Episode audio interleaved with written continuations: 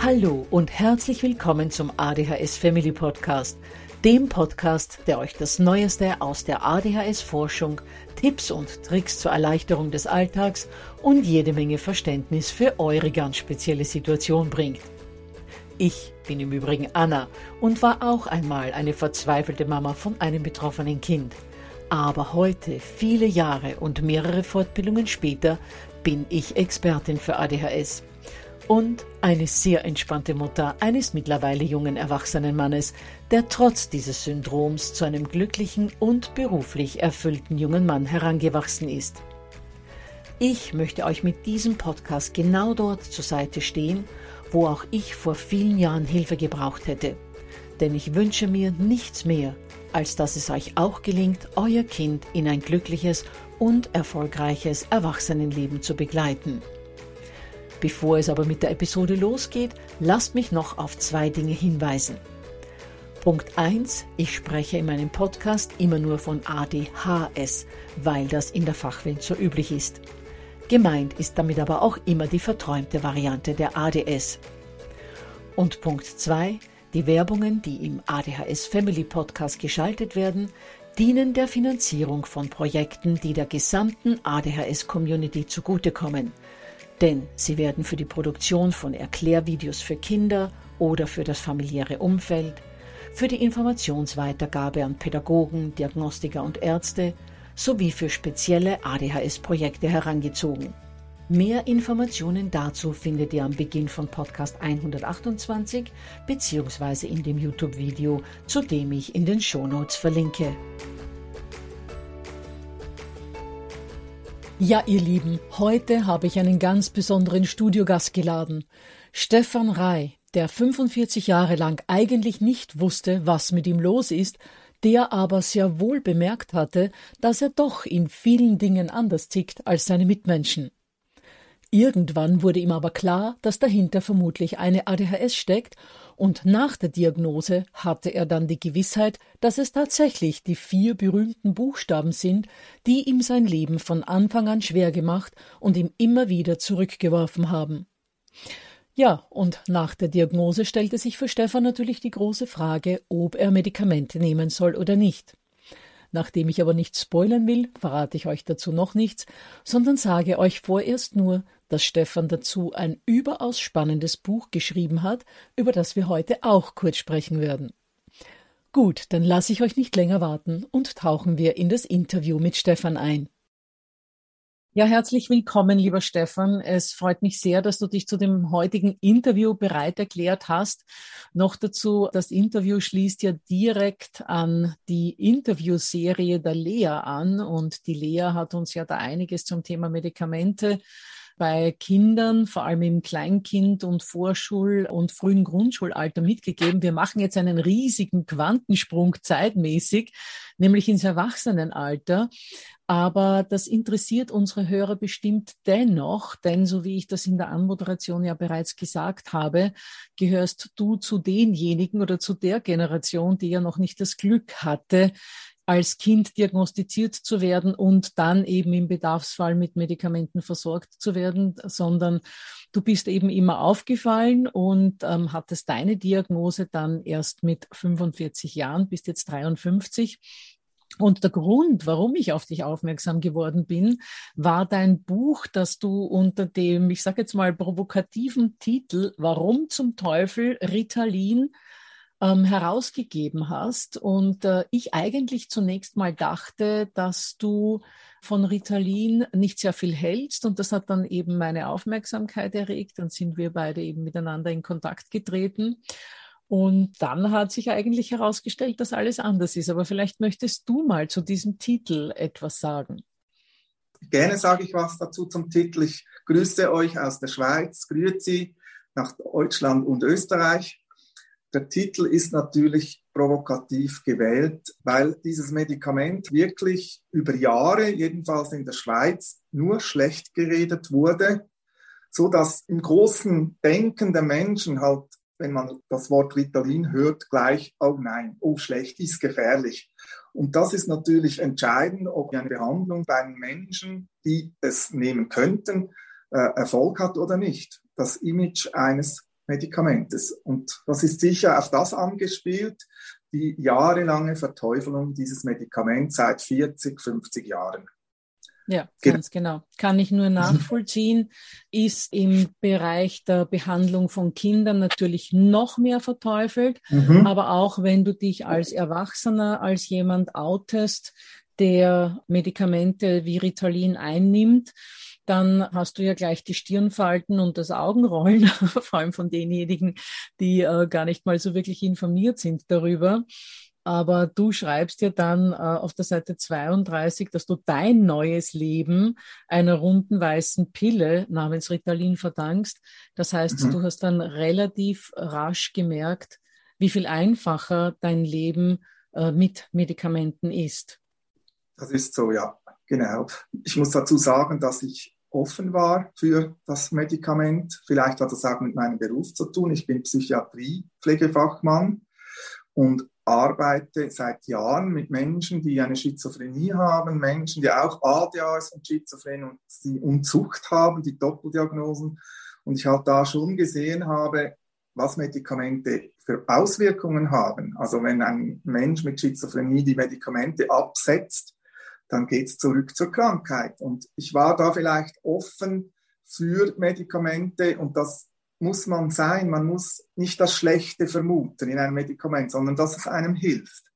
Und bei mir war es wirklich so, schon die zweite Einnahme von Ritalin 5 Milligramm merkte ich es extrem, als ich die Visite, unsere extrem strenge und stressvolle Visite, Psychiatervisite in der Institution abwickeln musste, organisieren musste, dass ich an diesem Tag so ruhig wurde. Und nachdem, dass die Visite vorbei war, konnte ich zwei Stunden alles dokumentieren am Computer, alles aufschreiben in einer Ruhe. Es war wirklich eindrücklich. Und dann wurde ja das Medikament erhöht, angepasst und nach einiger Zeit, es war wirklich wie ein anderes Leben, weil bei mir war vor allem, ich war impulsiv, redete viel hinein in Gespräche, ich war nicht kontrolliert, äh, ich, ich war nervös, schnell, machte Fehler und konnte halt vielfach auch Situationen gar nicht genießen, die schön waren. Zum Beispiel eben die Busfahrt, die ich beschreibe im Buch mit meiner Amerikareise. Ich bin ja viel gereist im Leben und das war immer ein, ein Durchhuschen durch die Länder von einem zum anderen und mit Ritalin konnte ich wirklich zum ersten Mal eine Reise wirklich genießen. Und du hast ja, ja, auch im Buch beschrieben, dass du das erste Mal in, mit einem Reisebus unterwegs warst, ja. ähm, was, was du davor als sehr spießig eingestuft hättest. Genau. Und äh, was du auch gar nicht ausgehalten hättest von diesen vielen Menschen um dich herum und von diesem ja. Lärmpegel im Bus und so mhm. weiter. Und so wie du es beschrieben hast, konntest du es dann aber genießen. Es ist auch sehr eindrücklich, wie bei mir dieses Medikament das bei mir Sein umgestaltet hat und nicht bei den anderen das Hineinmischen in andere, also ich hatte dort ganz verschiedene Menschen in diesem Bus, teilweise amerikanischer Lifestyle. Wenn wir essen gegangen sind, fünf Hamburger und ich konnte mich schön distanzieren, das bin ich nicht. Also das Abgrenzen, das an mich heranlassen, das konnte ich vorher nicht. Ich, ich habe alles aufgesogen. Alle das heißt, es hätte dich ohne Medikamente gestört, dass sich hier jemand ja. fünf Burger kauft und drei davon ja. in den Müll kippt. So hast du das Ja, oder einfach so, so viel Gewicht hat jetzt, übergewichtig okay. ist. Ich hätte vielleicht sogar was gesagt, ob sie vielleicht nicht mal die Ernährung anschauen sollten oder so. Okay. Ich habe mich überall reingemischt und, und ich hätte mich gar nicht wohlgefühlt bei diesen, in diesem Bus drin, bei diesen Pauschaltouristen, weil ich ja, ich, für mich war ja Reisen nur, nur mit dem Rucksack individuell toll. Alles andere ist ja nicht wirklich Reisen. Mit diesem Ritalin konnte ich wirklich abgrenzen und bei mir bleiben. Und okay. das Glas war halb voll und nicht mehr halb leer. Ich war ja jahrelang Amerika-Gegner und sagte mir immer, ich gehe nie nach Amerika, dieses Land ist so furchtbar und jetzt ist Trump an der Macht und ich gehe sogar während dieser Zeit auf eine Amerikareise. War ja schon erstaunlich für alle meine Freunde. ja, aber ich konnte sagen, ich nehme jetzt das Schöne vom Land, diese Natur, diese Parks und auch die Menschen im Bus. Wir hatten angenehme Gespräche wie gesagt, ich konnte das, das Positive sah ich jetzt. Und das ist jetzt durch mein ganzes Leben, auch beim Arbeiten, ich habe, habe ich so viel in, in Diskussionen eingelassen und, und ideologische Diskussionen. Und ich bin ein angenehmer Zeitgenosse geworden, wie äh, ich im Buch schreibe. Klar, ich bin nicht ein Mensch, der jetzt einfach alles sagt, ist jetzt positiv. Auch jetzt in der Corona-Krise, die wir in der Schweiz wieder massiv führen. Wir streiten, Beziehungen gehen in Brüche. Doch ich kann mich abgrenzen. Ich glaube, und das Abgrenzen ist gerade das, was so wertvoll offenbar ja mhm. äh, durch dich, ähm, also durch die Medikamente für dich geworden ist, weil das äh, lese ich im Buch immer wieder, dass du einfach sozusagen deinen Mund nicht halten konntest und so wie du gesagt hast, dich einfach auch überall einmischen musstest. Bei Ungerechtigkeiten, vor allem bei Ungerechtigkeiten und etwas, was nicht in Ordnung war. Ja, nein, total, ja, total. ADHS. Musste ich mich einsetzen, sogar wenn es nicht mein Part war. Wenn ich zum Beispiel etwas sah, ich habe mal in, in Sharm el-Sheikh gesehen, dass russische Frauen ihr Baby im Meer badeten. Also es gibt ja so eine Philosophie von einem russischen Arzt, dass man die Babys einfach ins Wasser schmeißen kann und dann können sie schwimmen. Und die haben alle so am Spieß geschrien, diese Babys. Und das haben ganz viele dort am Strand gemacht. Dann bin ich hin und habe auf den Tisch geklopft und habe ihnen auch gesagt, in der Schweiz würden sie angezeigt, wenn sie das machen würden. Aber ich habe mich dann eingemischt und nachher war ich so emotional, bis ich wieder unten war und mich beruhigt haben. Ich würde mich vielleicht heute noch einmischen, aber anders und ruhiger. Wenn etwas nicht in der Ordnung ist, muss man schon sagen. Aber ich habe dann das so unkontrolliert gemacht, dass ich die Leute angegriffen habe und verletzt habe. Und das hat mir meine Chefin auch bei der Arbeit immer gesagt, Stefan, du darfst es schon sagen, aber anders.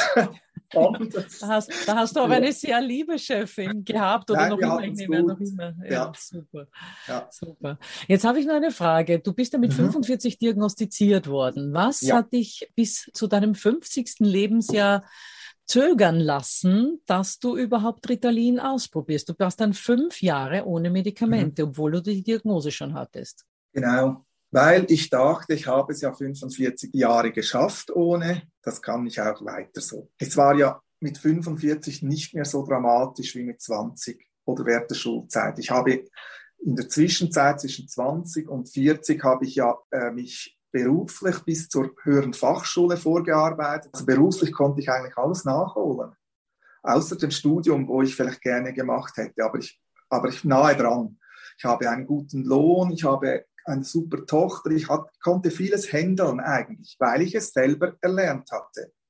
Und auch der Pass und die Schecks bei Reisen äh, konnte ich nicht mehr vergessen. Ich habe mich organisiert. Ich bin ein sehr ordentlicher Mensch. Ich habe alles.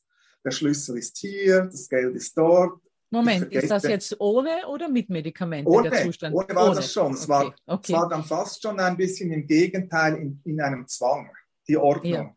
Aber ich habe gesagt, mit 45 Jahren eigentlich manage ich mein Leben jetzt. Ich habe es selbst gelernt und auch durch eine Therapie, die ich gemacht habe, aber nicht wegen ADHS, wegen einer Nebendiagnose. Und dann hab, hatte ich plötzlich wieder, ich hatte in diesen fünf Jahren zwischen 45 und 50 immer wieder, vor allem beim, beim Arbeiten, Probleme. Und dann hat mir die Ärztin Ilona Meyer, die mit, im Buch mitschreibt, hat man dann gesagt, willst du nicht mal probieren? Und ich habe immer Nein gesagt. Und mit 50 war ich wieder an dem Punkt, beruflich, eine äh, schwierige Situationen, habe ich gesagt, doch, jetzt probiere ich es. Jetzt probiere ich es. Ich kann nichts verlieren. Ich kann, es ist kurzwirkend, wenn ich merke, nach zwei, drei Stunden, es war horror, ich hatte ja immer die Angst, meine Nebendiagnose, die Angststörung und eben die Zwänge könnten sich verstärken durch Ritalin, weil das kann eine Nebenwirkung sein, dass das mehr wird und was ja auch steht, dass Ritalin eine Schizophrenie auslösen kann. Ob und das, das waren deine Ängste? Ja, das waren, darum habe ich das, wollte ich das nicht. Okay. Und diese Ängste waren sicher auch beeinflusst durch die negative Propaganda der Ritalin-Gegner. Sicher, ja. Und Heute mit Ritalin sind meine Nebendiagnosen kleiner geworden, nicht größer. Ich habe weniger Zwänge, ich habe eigentlich gar keine mehr. Ich, ich, ich kann auch mal das Haus oder die Wohnung einen Tag, zwei nicht auf Ordnung bringen. Es stresst mich nicht. Vorher musste alles ganz, weil ich immer hatte, ich, ich verliere mich, ich verliere mich, ich muss alles ordnen, sonst verliere ich mich. Das hat sogar gebessert und auch meine Ängste. Ich hätte mir nie vorgestellt, vorher, dass ich mal am Schweizer Radio ein Interview gebe. ohne dass ich nicht drei Tage hypere und, und am Schluss noch absage. Es war unvorstellbar. Es war unvorstellbar. Oder dass ich vor einem Publikum über etwas rede, wie im nächsten Donnerstag die Bugvernissage, die ich mir nie vorstellen können ohne das Medikament. Nie. Ich wäre so nervös gewesen. Und dann habe ich es eingenommen das erste Mal und hatte halt wirklich diesen totalen Erfolg für mich. Ja, wunderbar. Also das klingt nach einer wirklich äh, fast märchenhaften Story, aber ich kann dir nur sagen, Stefan, und du wirst es aus deiner ganzen ADHS-Erfahrung auch mit, äh, ich sage jetzt mal, äh, ebenfalls Betroffenen ohnehin wissen. Das, was du hier erzählst, erzählen ganz, ganz viele erwachsene Betroffene, die dann sagen, jetzt fängt mein Leben an. Warum habe ich das nicht schon früher gemacht? Und ein großer Grund dafür liegt wirklich in dieser schlechten medialen Darstellung dieses Medikaments. Und äh, genau darauf nimmst du ja auch Bezug, relativ schon zu Beginn deines Buches. Und da habe ich mir gedacht, das ist wirklich wahr, weil du schreibst, warum soll ich verschweigen müssen, dass ein Medikament meine Lebensqualität signifikant steigert, während die Medikation mit anderen Präparaten, wie zum Beispiel und und wenn zu Diazepinen und Schlafmedikamenten oft äh, kein Tabuthema sind. Das heißt, es gibt ja tatsächlich eine ganze Reihe von Medikamenten, die, ich sage jetzt mal, gesellschaftsfähig sind und die man ähm, natürlich nur, die streng verschreibungspflichtig sind, keine Frage, so wie das Ritalin auch ist, aber deren Anwendung eher akzeptiert wird und wo man eher sagt, ja, okay, also wenn einer nicht schlafen kann, dann muss er eben Schlafmittel nehmen, dass das aber die meisten Menschen Gefahr laufen, auf Schlafmedikamente süchtig zu werden und ohne nicht mehr einschlafen zu können, das wird irgendwie in den Medien kaum thematisiert. Von Ritalin wird aber immer wieder behauptet, es mache süchtig, was natürlich ein absoluter Unsinn ist. Die Studien sagen ja ganz anderes. Ja, und das sehe ich auch, wenn ich es mal einen Tag nicht nehme, das Ritalin. Ich habe keine Entzugserscheinungen, aber ne-, nehmen Sie mal ein oder nicht einen Tag, wenn Sie äh, das schon drei Monate eingenommen haben, dann dann kommen die Entzugserscheinungen dann massiv. Das sehe ich auch bei der Arbeit. In der Schweiz sind Benzos nach Alkohol und Rauchen die drittgrößte Sucht. Aber auch wenn Ritalin verschrieben wird, vielleicht ohne, ohne Therapie, einfach vom Kinderarzt oder vom Hausarzt, dann geht es ein bisschen in dieselbe Richtung. Gut, wobei ich ja. sagen muss, also ich weiß nicht, wie das in der Schweiz ist, Ritalin einfach äh, einem Kind vom Kinderarzt zu, zu verschreiben, also ist, ist, ist grob fahrlässig, sage ich jetzt mal. Und das ist ja auch was, was ich im Buch ganz, ganz plädiere. Wenn, soll man es richtig machen.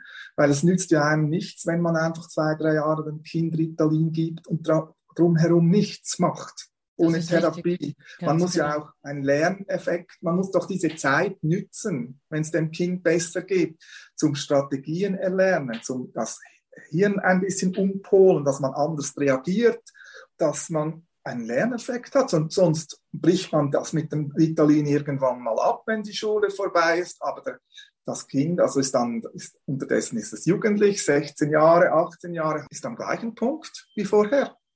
Das heißt, was das du eigentlich nicht. unseren Hörern mitgeben willst, ist, dass ja. diese Zeit, in der die Medikamente wirksam sind, wirklich dazu herangezogen werden sollte, dem Kind Strategien beizubringen, ja. ähm, verschiedene kom komplexe Handlungsabläufe zu automatisieren. Genau. All diese Dinge, wo das Kind eigentlich hinter der Entwicklung eines Gleichaltrigen herhinkt, dass man diese medikamentenwirksame Zeit nutzt, um sich ganz intensiv mit dem Kind zu beschäftigen und hier versucht, ihm verschiedenste Strategien beizubringen. Genau, weil ohne Medikament kann man das ja gar nicht. Dann schwimmt ja das Kind und ist so in einem Strudel. Dann muss es ja schauen, dass es über Wasser bleibt und über die Schulzeit kommt. Aber wenn es dann Medikament hat und zu einer Beruhigung kommt, es kommt nicht bei allen Kindern zu einer Beruhigung. Viele setzen es auch ab, weil Ritalin ist nicht immer erfolgreich bei allen Kindern. Ich habe Erwachsene kennengelernt, die wurden behandelt mit Ritalin in den 90er, Anfangs Jahrtausendjahre und die sagen nie wieder Ritalin.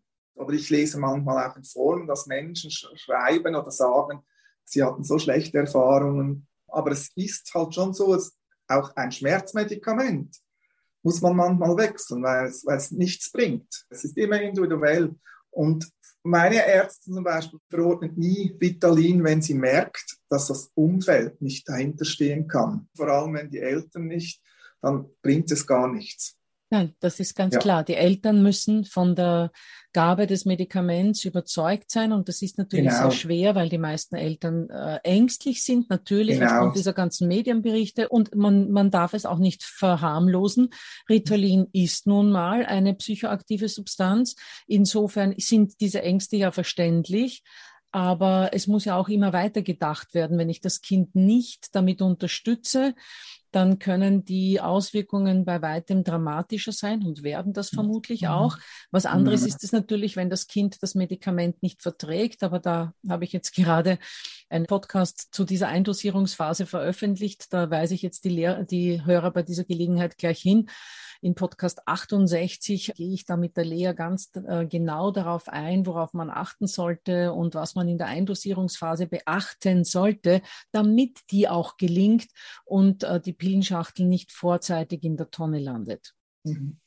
Ja, und was ich auch noch als sehr wichtig empfinde, zum eben Kinder abzuklären und eine Behandlung einzuleiten, wo es nicht zwingend Ritalin sein muss, aber einfach eine Behandlung einzuleiten, ist wegen den Nebendiagnosen die dann im Erwachsenenalter oder sich schon aufbauen können im jugendlichen Alter wie bei mir, wo dann irgendeinmal sogar das größere Problem als ADHS sein können. Also ich habe Klienten, da ist die Sucht, Alkoholsucht oder andere Drogen das eigentliche Problem jetzt im Erwachsenenalter. Jetzt, genau, ja ohne, sie hatten keine Behandlung und, oder sogar wirklich halt Cannabis und Doppeldiagnosen. Das ist eben schon ein Anliegen von mir, dass wenn ein Verdacht kommt, der kommt ja meistens von der Schule oder Kindergarten, dass man es abklärt, um dann etwas einzuleiten, mit oder ohne Ritalin, das ist dahingestellt, es muss nicht immer Ritalin sein, dass die Nebendiagnosen wie Erschöpfungsdepression, Zwänge, Ängste, Sucht, also ich wurde ja auch behandelt gegen eine Depression. Ja, weil man es oft, oft, mal dann nicht erkennt. Und ich weiß ja. auch, dass du in deinem Buch äh, geschrieben hast, als du dich da als Schulkind beschreibst, sagst du, ja, ich betete sogar zum lieben Gott, lieber Gott, bitte mach mich normal. Das heißt, du hast mhm. ja sehr wohl gewusst und gemerkt, mit dir stimmt etwas nicht und schreibst dann ein paar Seiten weiter. Diese Stelle hat mich auch sehr berührt. Da schreibst du, darüber hinaus war ich der inkooperierte Störenfried. Das Gefühl, unfähig zu sein, nistete sich bei mir wie ein böser Virus ein. Ich entwickelte eine fatale Gewissheit, dass ich dümmer sei als der Rest der Welt. Das schien mhm. mir die einzige plausible Erklärung für mein wiederholtes Versagen in der Schule zu sein. Mhm. Das heißt, du wusstest nicht, was mit dir los ist. Du hast nur gemerkt, du kannst nicht das, was die anderen können. Und hättest du damals schon Medikamente bekommen, die ja zu dem Zeitpunkt noch gar nicht wirklich bekannt waren in Europa, dann äh, hätte dir mit Sicherheit geholfen werden können. Dein Potenzial, das in dir angelegt war und ist, das merkt man ja heute, wo du stehst, dass du dieses Potenzial damals schon abgreifen hättest können. Es war ja nicht einmal eine Abklärung möglich.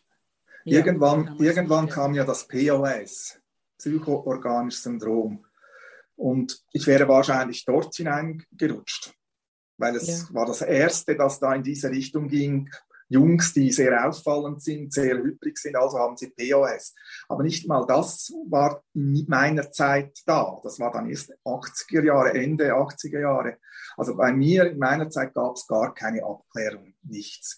Das war einfach die Schuld der Eltern, wahrscheinlich. So wurde oder, es vom Umfeld wahrgenommen. Ja, oder, ne? oder, die Umstände oder die Eltern haben so viel gearbeitet. Und in Aber, einer Zeit, wo die katholische Kirche noch extrem Ruhe und Ordnung in den Menschen hinterließ, also es war ein kleines Dorf, erzkatholisch, und da war einfach Ruhe und Ordnung und nicht auffallen und immer sauber sein und geordnetes bürgerliches Lebens das Primäre. Und dort muss man, musste man reinpassen. Und wenn man das nicht hat, dann wurde man halt abgekanzelt in der Schule mit Strafarbeit, man musste vor die Türe. Und dann wurde halt da wirklich ein, wurde ein Druck aufgebaut auf diese Kinder. Und es waren so vier, fünf Kinder um meinen Jahrgang, die hatten diesen Stempel. Und ja. das Schlimme ist, Stefan, was du hier beschreibst, ja, das ist ja ein Szenario von äh, vor 40 Jahren oder, oder mhm. 45 Jahren eigentlich in der mhm. Zwischenzeit. Aber das, was du hier beschreibst, passiert auch heute vielen Kindern noch, weil sie entweder nicht erkannt werden als ADHS oder ADS, also dass sie äh, dieses Syndrom haben, oder aber die Eltern weigern sich gegen eine Diagnose, oder die mhm. Eltern haben tatsächlich die Diagnose und unterstützen das Kind nicht so, wie es das tatsächlich brauchen würde. Mhm. Und wie ich immer wieder sage, in sehr vielen Fällen wäre das eben auch mit Ritalin. Ja, Stefan, gibt es noch irgendetwas, das du unseren Hörern gerne mitgeben möchtest? Ja, ich kann vielleicht sagen, dass mein Buch nicht nur meine Lebensgeschichte ist, wo sehr gut aufzeigt, wie es einem Kind gehen kann, wenn das Umfeld gut ist, das Umfeld nicht so gut ist, wie es ist mit und ohne Ritalin, sondern es hat auch einen großen Fachteil, immer wieder gleich Kapitel für Kapitel drin, von einer Fachärztin, die übrigens in Österreich studiert hat, in Wien. okay. ja, äh, wo sicher dem Leser sehr viel mitgegeben wird. Okay, also ganz interessant. Und vielleicht, äh, Stefan, würde ich zum Abschluss noch gerne eine Stelle aus deinem Buch vorlesen, die mich besonders äh, beeindruckt mhm. hat. Da schreibst du, in meinem Fall half mir das, weil du ja sagst, es muss nicht für jeden Ritalin sein. Aber du schreibst Nein. hier im Buch dann, aber in meinem Fall half mir das Medikament dabei, dass ich einerseits mehr am Leben teilnehmen und andererseits den Moment besser genießen kann. Ich bin heute mit mir selbst im Reinen, agiere im Gegensatz zu früher überlegt und bin innerlich ausgeglichen und ruhig. Und das ist ein großer Gewinn für mich, ein Zustand, den ich kaum in Worte fassen kann. Zusammenfassend kann ich sagen, nach all den Jahren, in denen sich meine Hyperaktivität negativ auf meine Lebensqualität ausgewirkt hat, ist mein Leben mit Ritalin heute wie ein Geschenk, das ich etwas verspätet ausgepackt habe. Trifft es sehr genau, ja. Als Erwachsener wird ja Ritalin noch seltener verordnet. Ich konnte das selber entscheiden, ob ich das möchte. Selbst nicht jemand hat es für mich entschieden und ich habe mir gesagt, es ist wirklich ein Geschenk, das ich annehme. Wunderbar. Stefan, mhm. ich denke, dass das wunderschöne Schlussworte sind und ich bedanke mich nochmals für deine Zeit, dass du hier heute im ADHS Family Podcast warst. Bitte gern geschehen. Wirklich. Danke dir. Ja, ihr Lieben, für mich war das eine extrem spannende halbe Stunde, die mir wieder einmal gezeigt hat, was die oftmals verteufelten Medikamente zu leisten imstande sind. Sie bringen Lebensqualität, Sie ermöglichen Betroffenen, sie selbst zu sein und ihr schönes Inneres endlich erfahren zu dürfen. Sie bringen Zufriedenheit und sie sorgen für ein Zurechtkommen im Leben. Und was wir hier in Stephans Geschichte auch erfahren haben, ist, dass all diese positiven Aspekte Kindern so früh wie möglich zuteil werden sollten. Denn wenn Medikamente rechtzeitig gegeben werden, können die Entwicklungsfenster der Kindheit gut genutzt werden da in der Zeit, in der die Medikamente wirksam sind, Strategien und Dinge erlernt werden können, die das Gehirn dann auch irgendwann mal ohne Medikamente kann. Wartet man aber zu lange damit, schließen sich diese Entwicklungsfenster und die Wahrscheinlichkeit, dass die Medikamente ein Leben lang gebraucht werden, steigt stark an. Ja, ja, ich weiß. Ich sag immer wieder dasselbe, aber es ist einfach so unheimlich wichtig, dass es öfter gesagt werden muss. Ich will euch damit nicht nerven. Ich habe wirklich nur das Wohl eurer Sonnenscheine und überhaupt euer Wohl als Familie vor den Augen. Gut, dann noch abschließend zu Stefans Buch. Für diejenigen von euch, die mehr von Stefan lesen möchten, verlinke ich in den Show Notes zu seinem Buch, aus dem ihr euch bestimmt viel mitnehmen könnt. Dann freue ich mich auf nächste Woche und hoffe, dass ihr wieder mit dabei seid.